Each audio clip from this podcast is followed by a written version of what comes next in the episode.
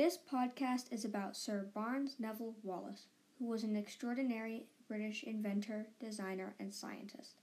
I will be talking about his life and his many amazing accomplishments, and I hope you enjoy.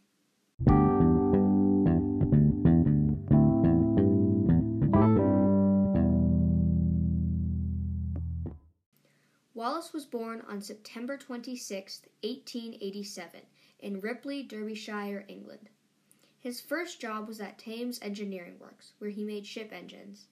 He then started working for Vickers, an engineering firm where he designed the R100 and the R101. The R100 and the R101 were massive airships that hit record breaking speeds of 80 miles per hour while making journeys to Canada. However, when World War I started in 1914, Admiralty cut funds on aircraft manufacturing, and Wallis found himself out of a job. He tried out for the army but would not be accepted because of his poor eyesight. As soon as he was rejected, Vickers was recalled and Wallis was given back his job. Wallis continued his work on airship development and designed both the Wellington and Wellesley bomber planes. The Wellington bomber was one of the most successful aircrafts in the British military. Over 11,000 were produced. It had dual engines and was a long range bomber.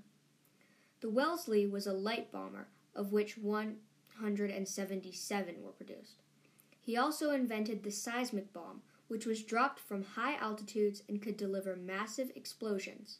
It was used to destroy bridges and buildings that were too big for regular bombs.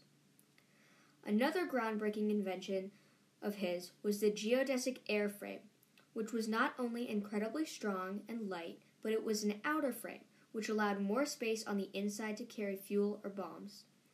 This was a widely used frame that carried on throughout the war. When World War II began in 1939, Wallis was the assistant chief designer for Vickers. Wallis's main accomplishment and what he is now known for is for designing and creating the bouncing bomb, which was used during the Dambusters raid in 1943. Wallis still believed that the way to take down the German army was to stop their manufacturing of war machines and artillery. It took 150 tons of water to produce one ton of steel, so Wallis turned his attention to figuring out how to destroy the German dams that provided the water to manufacturing plants. There were many design challenges that he needed to overcome. The first being that there were these huge steel nets that were used to, provi- to prevent torpedoes or other underwater explosives from destroying the dams. So Wallis's bomb would, some ha- would have to somehow travel over the nets. However, it was incredibly hard for bombers to hit certain targets. In fact, only about one fifth of bombs dropped in the British Air Force hit their targets. That is where the idea for a bomb to bounce over the nets started. Wallis's idea was to have a cylindrical steel drum lined with explosives that would be dropped from a low altitude plane and then would proceed to bounce over the top of the water and over the steel nets. Then hit the edge of the dam, and blow up.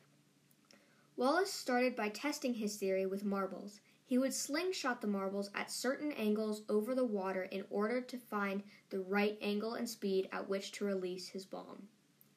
However, the angle needed to be impossibly low, which was way too hard for a plane to fly. So he applied backspin, which allowed the bomb to be released at a much higher angle and still bounce. Next, he realized that the bomb would not be able to carry enough explosives to cause enough damage to the dam.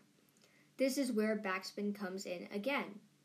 When the bomb hit the dam, it continued to spin as it sank.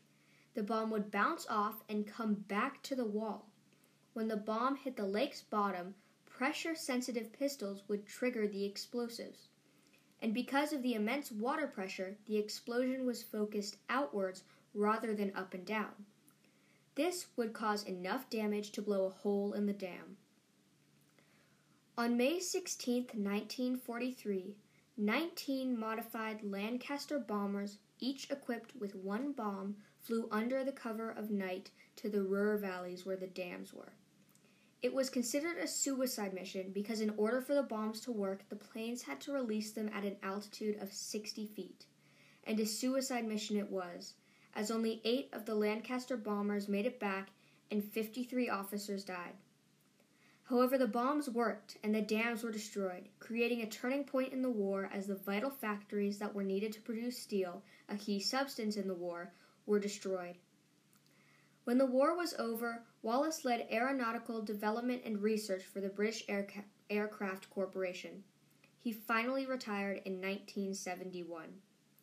As recognition for the incredible engineering work Wallis had done, he was knighted in 1968 awarded the Albert Medal and the Royal Medal before dying on October 20th, 1979. Wallis was an incredible engineer and an incredible person. His many designs and smart thinking have made him a figure in history and an inspiration to us all.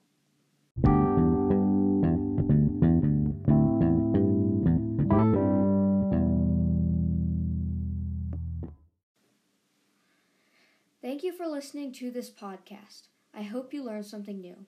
I was interested in doing Barnes Wallis because not only did his accomplishments interest me, but he is also my great great uncle.